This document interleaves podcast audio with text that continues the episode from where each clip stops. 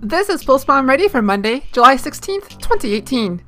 I'm Sabriel Maston, and let's get started. The first week of the Overwatch League playoffs are finished, and we have our first two teams to advance into week two. After a grueling three best of five matches, the Fusion defeated the Uprising 2 1, and the Spitfire dominated the Gladiators 3 0.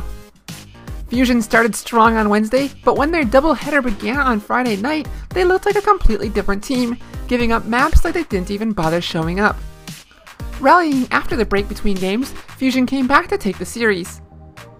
The Spitfire, on the other hand, made mince meat out of the Gladiators, not giving up a single map in all three games. The London team had everything going against them from low win rates on the playoff maps and struggling for the past few stages, but they've clearly learned a trick or two in the months since the regular season.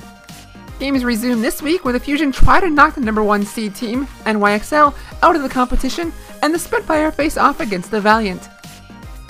The Seoul Dynasty have announced some staff changes. Hokuri, coach and manager of the team, has been promoted to general manager. Hokuri? Hokuri. Hokuri?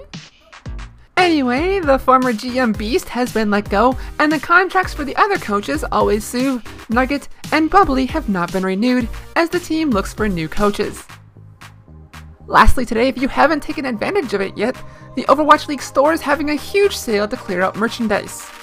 I have a few team shirts on the way that I've always had my eye on. That's all for Pulse Bomb Ready today. I'll be back Wednesday. Thank you for listening and good luck out there, heroes!